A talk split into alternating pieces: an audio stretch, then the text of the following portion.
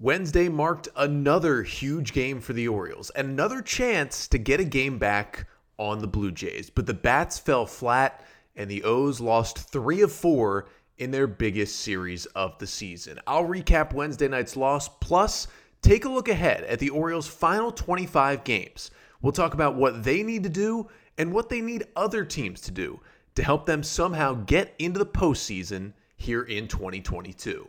That's all coming up on this episode of the Locked On Orioles podcast.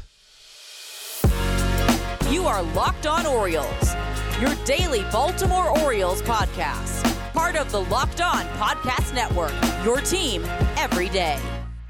Hey there, Orioles fans. Today is Thursday, September 8th, 2022, and welcome back in to the Locked On Orioles podcast, part of the Locked On Podcast Network, your team every day. As always, I'm your host, Connor Newcomb. And coming up on today's episode, we're going to recap a tough Orioles loss from Wednesday night. They fall 4 to 1 to the Blue Jays and lose 3 out of 4 in a pivotal home series against Toronto. I'll get you the 5 things you need to know from the loss. Plus, we'll take a look at the Orioles' final 25 games of the season. And the question becomes, what do the O's need to do down the stretch to still get into the playoffs? Then we'll also look at the schedules of the three teams in the wild card ahead of them the Mariners, the Rays, and the Blue Jays and talk about what those teams might need to do to help the O's sneak in. But that's all coming up on this episode of the Locked On Orioles podcast, which is brought to you by Vroom. With Vroom, you can buy a car entirely online and have it delivered straight to you, so you never have to go to a dealership again. So next time you need to buy a car, just grab your phone go to vroom.com and check out thousands of great cars. And before we get started, just want to thank you, the listener, for making Locked On Orioles your first podcast listen of the day. We're free and available on all podcast listening platforms. Monday through Friday, got a new episode five days a week here during the season. Remember to subscribe and leave a rating and a review on your favorite podcast listening app if you can. And we're, of course, here on the Locked On Orioles YouTube page. Make sure to like, comment, and subscribe. Remember, we're doing an Orioles card giveaway sometime next week. You must be subscribed to the Locked On Orioles YouTube page to be entered to win. But again, we thank you, the listener, for making Locked On Orioles your first listen of the day.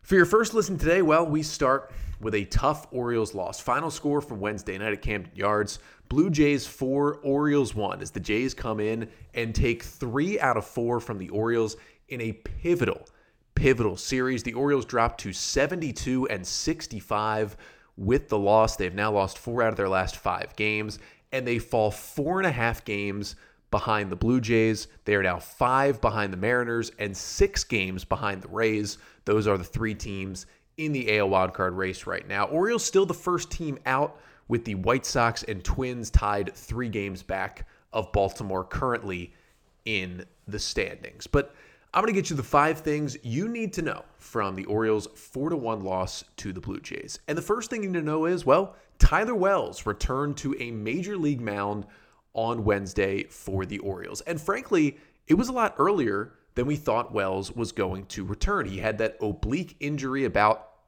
a month and a half ago for the Orioles, and he had finally gotten back to a rehab start. He made a rehab start Friday night in Aberdeen. He threw about 30 pitches. He looked really good in two innings, but of course it was at the high A level with the Ironbirds. So you figured, okay, he makes at least one rehab start in double A, probably makes another one in triple A, and then we maybe see Wells by the end of next week, but I thought it might be at most 10 more days, maybe two more weeks before we saw Tyler Wells. But that was not the case. The Orioles announced before Thursday's game that they basically wanted Tyler Wells to finish up his rehab in Baltimore. And it makes sense. You've got a team in the middle of a wild card race in September, and Wells, for most of the season, was the Orioles' best starting pitcher. So I was kind of on board with this. Hey, if you feel like the stuff looked good, which it definitely did, the velocity was back, the stuff was back in that one rehab outing in Aberdeen last week. If you feel like the stuff's there, well, you can kind of control him at the major league level and at least get him an inning or two that is maybe going to be better than some other innings you're going to get from relievers. And the reason why this was kind of the perfect time to do it is because what the Orioles had to do to the bullpen on Tuesday to win that game. Remember, Brandon Hyde had to go to Dylan Tate in the fourth inning. He used 30 pitches out of Dylan Tate, four outs out of Cionel Perez. He had to get six outs out of Felix Bautista. His bullpen was not rested at all. He did not have a lot of go to relievers left in this game. And so it was kind of the perfect time to activate Tyler Wells and be able to kind of control what he threw and basically make it a rehab outing in the majors. Now, many asked, okay, if you're activating him, why are you starting him? Why not just have him ready out of the bullpen and let Dean Kremer start like he usually has? Well, this is kind of why they did it. They used him as an opener and said, look, you're going to throw around 40 ish pitches, is going to be your pitch cap tonight. They can kind of control the part of the lineup he faces and how much he pitches. So you use him as the opener, and obviously Wells ends up going two innings. He allowed one run on two hits, struck out one, and walked two, and he threw 34 pitches in those two innings, only two hard hit balls against him. I thought the stuff looked pretty good. I thought he was pretty close to being back to the Tyler Wells we had seen. I mean, his fastball velocity was pretty much on par with the whole season, 93 to 94. He used his slider a good amount. It was 13 sliders, 13 four seamers, and then five changeups and three curveballs for the 34 pitches Wells got. He did get five whiffs on 17 swings, including at least one whiff on every pitch he threw, which is definitely a good sign for a four pitch guy. And he looked pretty much ready to go. He just obviously only threw 34 pitches. They're going to have to build him up a little more. But the answer to the question, you know, why did he start? Why take Dean Kremer out of his rhythm? And I get that it's a risk. But if you start Tyler Wells, you can know that he will have one, a clean inning, which, you know, if you have a guy coming back on a rehab stint, do you really want to bring him in, you know, with first and third and one out in the eighth inning? You know, you get a clean inning. You know, he can air it out a little bit. And we saw how good he was in those shorter stints last season. You can, you know, relieve Dean Kremer of facing the middle of the Blue Jays order for one time, the Vladdy, Bichette, Alejandro Kirk part of the order that the Orioles can't seem to get out. And also, if you, you know, plan on having him go 30 to 40 pitches, you basically try to get him through two innings. If he can't get through two, well, a guy like Jake Reed was warming in the second inning. You kind of bring him in to get through the second, and then you make sure you give Dean Kremer a clean inning, which the O's did as Dean Kremer started the third inning on the mound. And it's just a way, because Tyler Wells is not fully back, he's not fully ready to be back, and it does look like the O's may at least have the intentions of building Tyler Wells back up to being a starter in the rotation. And so you'd much rather have him start, pitch in the first two innings in his first time back, than come back, pitch out of the bullpen, and then try to move into a starting role. So I think it worked out in the sense that he only gave up a run, he kept the O's in the game, and it got him on track to be added back to the rotation. And the other indicator that the Orioles plan on having Wells back in the rotation is that, well, they had to make room, of course, for Tyler Wells on the active roster and they optioned Spencer Watkins down to AAA Norfolk to make room. And you figured, oh, they might, you know, option back one of these, you know, kind of random relievers like Jake Reed or Yennier Cano, who they just called up. But no, it was Spencer Watkins who has been in the Orioles rotation for most of the season. And he can't come back up for another 15 days unless there's an injury, which means the Orioles have to replace his rotation spot. Now, we know Watkins has not been good over his last three starts, and it has hurt the Orioles. That tells me that Wells is going to be ready to at least jump into the rotation for at least four innings the next time that that his time comes up and that's kind of the combination of why they went with this plan.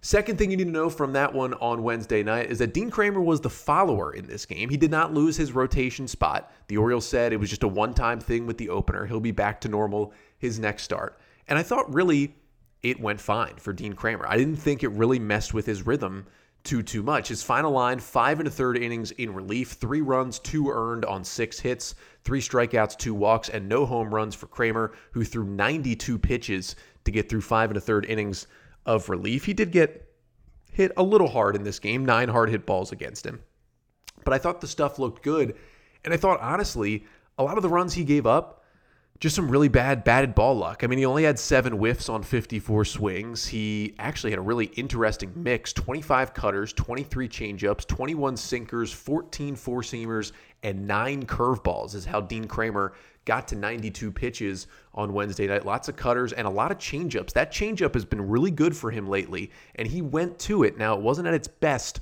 on Wednesday night, but he went to that changeup more than he ever has, which was definitely interesting to see. But really, you know, all three runs that Kremer gave up came in that weird third inning. And it was just bad, batted ball luck. I mean, you have first and third with one out. Vladdy hits a ground ball to Rougned Odor. Would have been a really tough double play to turn, but he bobbles it just for a second, can only get the out at first. A run scores to make it two to one. Then you have Alejandro Kirk on an 0-2 changeup on a pitch that literally almost hit him in the shoulder. Somehow hits the ball, flares it into left field for an RBI single to make it three to one. And then Adley Rutschman makes an error, which we haven't seen him make in a long, long time. Tries to backpick Kirk at first, throw gets into right field, and that scores the fourth run. I mean, it was just really bad luck for Kremer, and that's all the runs he gave up those three weird runs in the fifth inning. And in a perfect scenario, he could have got out of the inning with a zero and kept it at a 1 1 game. And just the luck wasn't with him. I thought he pitched well, and obviously he is going to stay in the rotation. Third thing you need to know from this one is that the Orioles offense, well, it scored first again for the third time in the four games this series. Ryan Mountcastle with an RBI double in the first inning put the Orioles up 1 0. But that was it for the Orioles. 25 of the final 26 batters who came to the plate for Baltimore were retired in this game. O's had only one run on three hits. With two outs in the first, they got the Santander single, the Ryan Mountcastle RBI double.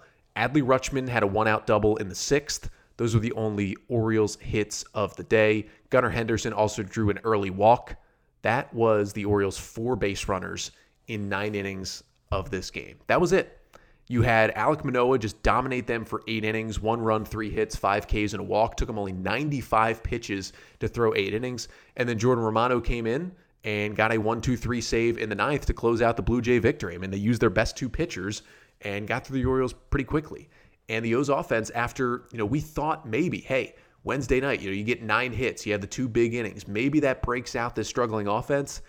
It did not because this is one of their worst looking games for the O's. And I just they got to be able to hit the ball. I mean, you had 5 through 9 in the Oriole order go combined 0 for 14.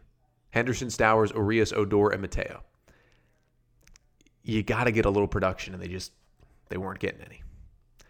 Fourth thing you need to know from this one is that Jake Reed made his Orioles debut in this one, the sidewinding reliever who the Orioles claimed off waivers from the Dodgers on Monday and activated to the roster on Tuesday. We talked about him in depth a little more on Wednesday's episode if you want to go back and check that one out. But hey, Reed threw a scoreless inning in the top of the ninth, one hit and two strikeouts to keep it at a four to one game.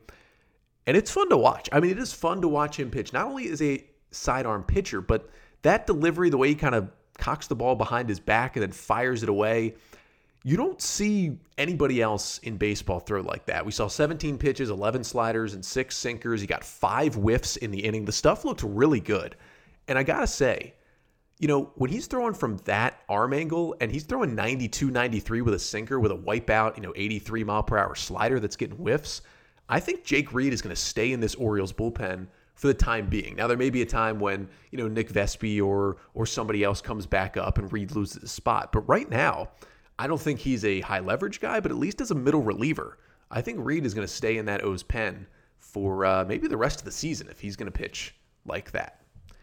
And the fifth and final thing you need to know from this one is simply that loss hurt. It obviously hurt in the standings, dropping the Orioles four and a half back. It hurt to lose that series, and it hurt after all of the positive vibes and the positive energy and, and all the energy in general with the benches clearing and the Orioles winning Tuesday night's game, having a chance to split the series, get back to two and a half back. Instead, they're four and a half. They show no life. They have one run on three hits. Again, 25 of the last 26 Orioles were retired. They just they just didn't show up in this one, and obviously, it hurt them dearly. But for the Orioles, hey, at least if you look forward, there's still a chance. There's 25 games left on the schedule. There's still six games against the Blue Jays, and four and a half games. It's not the most insurmountable deficit in the world. So, coming up next, first, we'll start by looking at the Orioles schedule, the last 25 games, what the O's need to do in those last 25 games to stay in this wild card chase.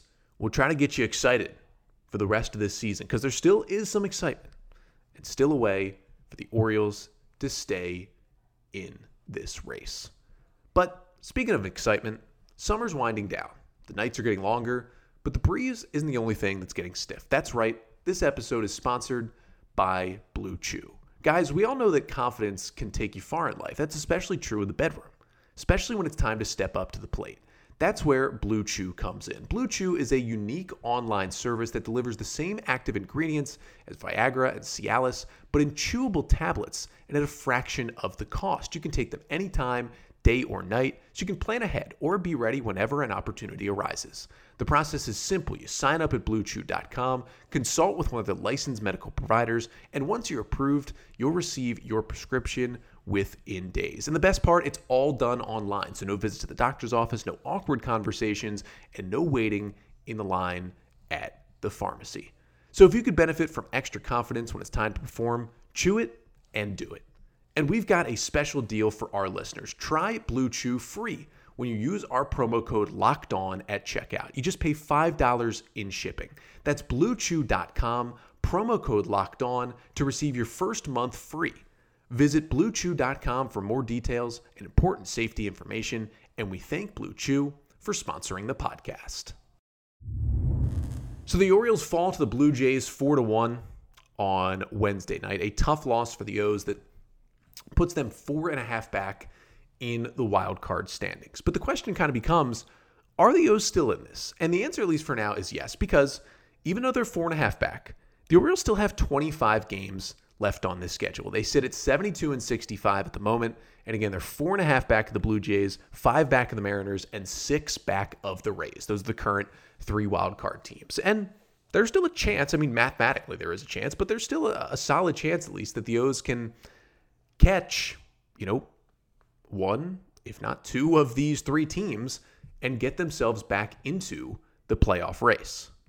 Now, it's not going to be easy for the Orioles, and that's why I wanted to first look at who the O's play in these final 25 games because we talked about how the Orioles have one of the toughest schedules down the stretch. Now, it's not number one in strength of schedule, but it's definitely going to be tough for the O's here in this final month of the season. Now, luckily for the Orioles, it starts with an off day today, and the Orioles actually have three off days over the next eight days.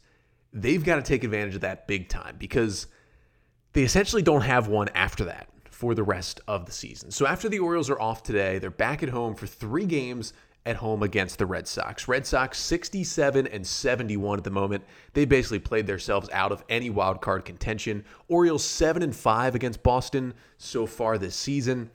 I think you look at this series, you got to take at least two out of three. You got a home series against a bad Boston team. You got to take this series two out of three, get yourself back on the right foot, win a series after losing four of your last five games. Then the O's get another off day on Monday, and then they go down to DC for two games against the Nationals. Now, the Nats have been playing better baseball as of late. Don't get me wrong. They just took a series from the Mets. They were just one horrendous ninth inning on Wednesday night from taking a series from the Cardinals as well. Those are two first place teams that the Nats basically should have won two series from. But the Nationals are 48 and 89. The Orioles have already lost once to them this year. They cannot afford to have it happen again. You absolutely have to take both of those games in the two game series in DC. Then you get another off day next Thursday, and then the marathon begins when things really, really get difficult. And it starts with a gigantic series in Toronto, three games at the Rogers Center next weekend. And frankly, after losing three or four, you have to win that series against the team above you. You have to take two out of three from Toronto in that series. Simple as that. Then you come back home for a seven game homestand that's super important because it starts with three games against the Detroit Tigers. This Tigers team is horrendous. And as bad as I think the Nats are, the Tigers might be worse. And the fact that the Orioles were swept in Detroit back in May still haunts me. I mean, two series that haunt me early in the year, losing three out of four in Oakland and getting swept in Detroit. Those two series are kind of killing the Orioles right now. Now, again, they were in April and May. It was a very different Orioles team back then. Uh, there was no Adley Rutschman back then in the Oriole lineup. But those are killers. You got to simply, you get the Tigers at home. This team's terrible. You simply, you have to sweep the Tigers. So you get all three from the Tigers. Then the Astros come in for a four game series. Obviously, the toughest series left on the slate for the Orioles. The Red Hot Astros, they come in. Obviously, the O's did take two of three in Houston. You get Trey Mancini's return to Baltimore on that Thursday, the 22nd. Your goal should be get two out of four. Split that four game series with the best team in the American League. Just get two of those four games at home should be your goal. Then next up, they go back on the road. They've got four in Boston. At that point, we're talking late September. If the Red Sox aren't buried now, they're certainly going to be buried by then. I think you got to go in and take three out of four in Boston. I, th- I think it's as simple as that. You got to get three out of four against a bad Red Sox team. They're going to be trying to play in spoiler. They got a great lineup, but you got to go in and take that series. Then the Orioles go to Yankee Stadium for their final series against the Yankees. Haven't played them in a while, but they've got three games in New York. And this is where I think, you know, these games are going to be big. It's the second to last series of the year. But here's where I'll cut them a little slack. It's tough to win at Yankee Stadium. I actually think the Yankees won't even have the division locked up by then because they've been playing some concerning baseball. I think there's going to be big games for them. I think you just try to get out of that series with one of three. You try to win one of those games in Yankee Stadium and you keep yourself alive for the final series of the year, which comes back home three games at Camden Yards against the Blue Jays to finish out the regular season. So before you get to that Blue Jay series, if the Orioles can do everything I talked about, two of three against the Red Sox, both of the, against the Nats, two of three in Toronto, you get three of three against the Tigers, two of four against the Astros, three out of four in Boston, one of three at Yankee Stadium. That puts the Orioles at 87 and 72 heading into the final three games of the series. It's a pretty good pace to try and get into the playoffs. But what the Orioles, at the very least, have to do is you have to stay within three games of the Blue Jays coming up on the final series of the year. And there's no guarantee that the Blue Jays will be in that last wild card spot. The Mariners or the Rays could be in that spot by then. We'll talk about who probably will be in that spot coming up next. But essentially, if the Blue Jays are going to be that team, and the Orioles would really like the Blue Jays to be the team they're chasing because they don't play the Rays or the Mariners anymore, but they got the Blue Jays six more times. You got to be three games back. Because if you're three games back or closer with three to go, you've got three games against the Blue Jays. And if the Orioles can win those three games, no matter what, they will have won the season series against the Blue Jays. Remember, no tiebreaker games this year in Major League Baseball. The tiebreaker, if you finish with the same record, is decided by head to head record. The O's right now are seven and six against the Blue Jays this year. So if they're back three games, they sweep the Jays, they will get into the postseason over Toronto. So that's the goal. Just be three games or less behind the Blue Jays by the time you get to the end of the season. And that's kind of the formula I came up with because I doubt the Jays will have more than 90 wins. I said the O's would have 87. I don't think they'll have more than 90 wins going into that series. And why? Well, the Jays have kind of a tough schedule coming up, as do the Rays. And coming up next, We'll talk about that to finish out the pod. The three teams ahead of the Orioles, the Mariners, Rays, and Blue Jays. What does their schedule look like to finish out the season? And who is the most likely team for the Orioles to catch? So the O's right now four and a half games behind the Blue Jays for the final AL wildcard spot after they let the Blue Jays come in and take three out of four from Baltimore. O's going into play on Thursday, five games back of the Mariners. They're in the number two spot, and they are six games back of the Rays, who currently hold the number one wild card spot. So The question is, who can they catch? And who do they need the most help from in these final 25 games of the season? So let's start with the Mariners. They're currently, again, the number two wild card team. They're five games up on the Orioles, currently with a 77 and 60 record. Now, the teams do not play each other again for the rest of the year. The Mariners have won the season series against the O's, so they would have the tiebreaker if the two teams finish with the same record. And the Mariners have the easiest schedule. This is not hyperbole, this is factual. They have the easiest schedule remaining, not just among playoff teams, not just among AL wildcard teams. They have the easiest schedule remaining in baseball. 30th out of 30 teams, including, including every team in baseball, in terms of schedule difficulty for these final 25 games of the year. Does not bode well for the Orioles trying to catch Seattle, including the fact that they're already five games back and are essentially six games back because they don't have the tiebreaker. I honestly think there's pretty much no chance they catch the Mariners. Now, I know Mariners fans would hate this if they heard it. They're on a 20 year playoff drought. They're going to say I'm jinxing them, but I mean, baseball reference and Fangraphs both give the Mariners a 99 plus percent chance of making the playoffs. I'd give them a 100% chance of making the playoffs right now. I mean, that the schedule's too easy. They're too far up. Nobody's catching them. The Mariners, they have a little bit of a tough stretch right now on their schedule. They have three games at home against the Braves and two games at home against the Padres. Those are two good National League playoff teams that could knock them off. But after those five games, so they can get through those five games, even if they can, even if they can just go like two and three in those five games against Atlanta and San Diego, they have maybe the easiest finish to a schedule I have ever seen. So the Mariners are done with all 19 of their games against the Houston Astros. They will play to finish the season after Atlanta and San Diego. Four against the Angels, three against Oakland, three against Kansas City, three against Texas, then three more against Oakland, and then four games at home against the Tigers to finish the season. They finished the year with a 10 game homestand that is three against the Rangers, three against the Athletics, and four against the Tigers. That is the easiest finish to a schedule I have ever heard in my life. It's kind of ridiculous that that's what their schedule looks like at the end of the season.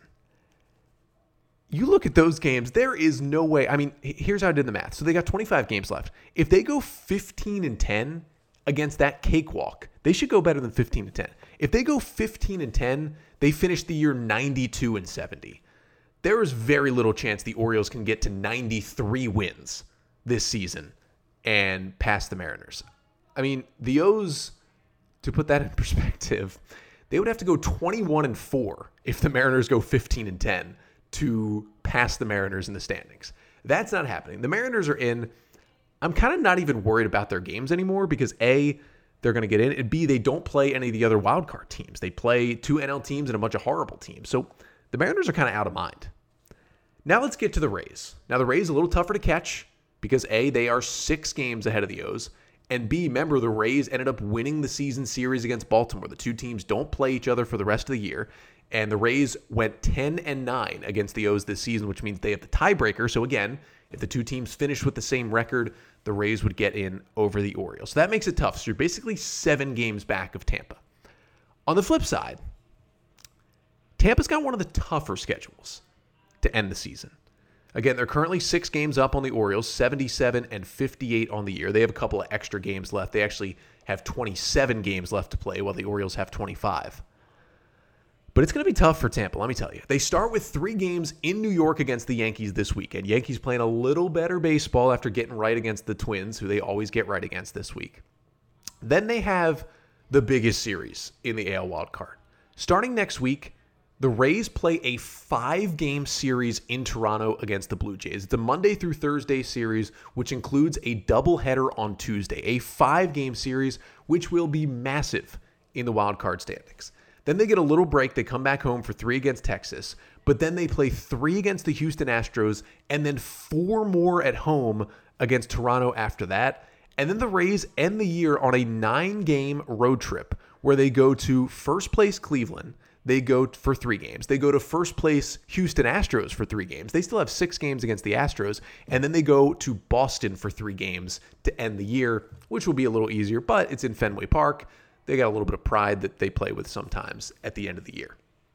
Now, the good thing for the Rays is they've kind of built up a pretty nice lead here in the wild card.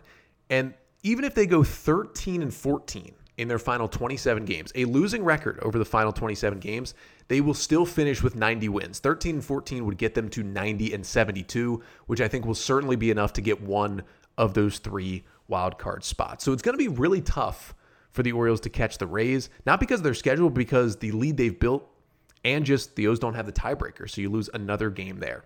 But it's possible because that series is tough. And that is where we come to the Blue Jays because it's so interesting because the Orioles had the best chance to catch the Jays. Obviously, four and a half back of them. Jays now 76 and 60, and they still have six games left with Toronto.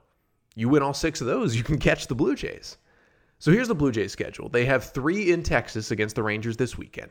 Then they have that five game series against Tampa, like I talked about. Then they host the Orioles, of course, next weekend for three games. Then they have an odd little two game series in Philadelphia against the Phillies, a Phillies team that is battling for a wild card spot in the NL. That'll be a good series. Then the four at Tampa, I mentioned. Then they end the season with six games at home, three versus the Yankees, three versus the Red Sox, before again traveling back to Baltimore for the final three games of the season. So it's not as easy as the Mariners, not as tough as the Rays, kind of in the middle, that Blue Jays schedule. But the O's have the best chance. They're the closest to the Blue Jays, and they play them six times. You know, the road is still in front of you, including the final series of the year. But the really interesting thing that's going to decide a lot of this wild card race is what happens in those nine games between Toronto and Tampa, especially the five game series in Toronto between the Rays and Blue Jays coming up next week. That's even before the Orioles get to play the Blue Jays the next time. So, really, what should we cheer for as Orioles fans? Well, legitimately, you should cheer for just one of those two teams to dominate those nine games. You want somebody to win seven or eight of those nine games, whether it's Toronto or Tampa. And I will say, we'd much rather it be Tampa winning those games. Basically, the best path in for the Orioles is the Mariners handle their business, blah, blah, blah. I don't even think they, they matter here. The Rays do enough but they handle their business against Toronto. The Rays, yeah, you know, maybe they win 14 or 15 of their final, you know, 27 games, but they take, you know, they go 7 and 2 or they go 8 and 1 or heck, I'll take 9 and 0 against the Blue Jays. They really beat up on the Jays and they kind of knock the Jays down closer and closer to the Orioles. And then the O's just win those two series against Toronto. Try to get, you know, four of the final six against the Blue Jays. Handle your business against the rest of your teams. And the O's can still get in here. Now, it's going to take some help, and I think it really is. You need the Rays to beat up on the Blue Jays and get them kind of back towards your level in the American League wildcard standings. Now, I know the Twins and White Sox are still both alive. Each of them are three games back of the Orioles. I don't think either of them have a wild card chance. I mean, they're both seven and a half games back of the wild card. They're both within three games of the AL Central lead. Remember, Cleveland right now leads the AL Central. The Orioles have a better record than them. The Orioles, if they were in the Central right now, would be in first place. That division stinks. I don't think the Twins or White Sox are in play for the wild card. They are certainly in play for their division, but I'm not really kind of watching them anymore either. So basically, let's hope the Rays can beat the Blue Jays and hope the Orioles can beat the Blue Jays. And listen, have hope. They are still in this race. And we are still covering this race here with you on the podcast. Got one more episode this week. Of course, Orioles off today. So for tomorrow's Friday episode, we will get you ready for the big three game series between the Orioles and the Red Sox this weekend. And then we got a fun player interview coming up. Cade Povich is joining the podcast. Of course, the top pitching prospect who came over to the Orioles from the Twins in the Jorge Lopez deal back at the deadline. We talk about his transition from Minnesota to Baltimore, what it was like to get traded, his stuff on the mound, his routine, what it's been like for the Bowie Bay Sox, and what his goals are moving forward with the Orioles. But that's all coming up on tomorrow's episode. Until then, I'm Connor Newcomb, and this has been the Locked On Orioles podcast, part of the Locked On Podcast Network. Your team every day.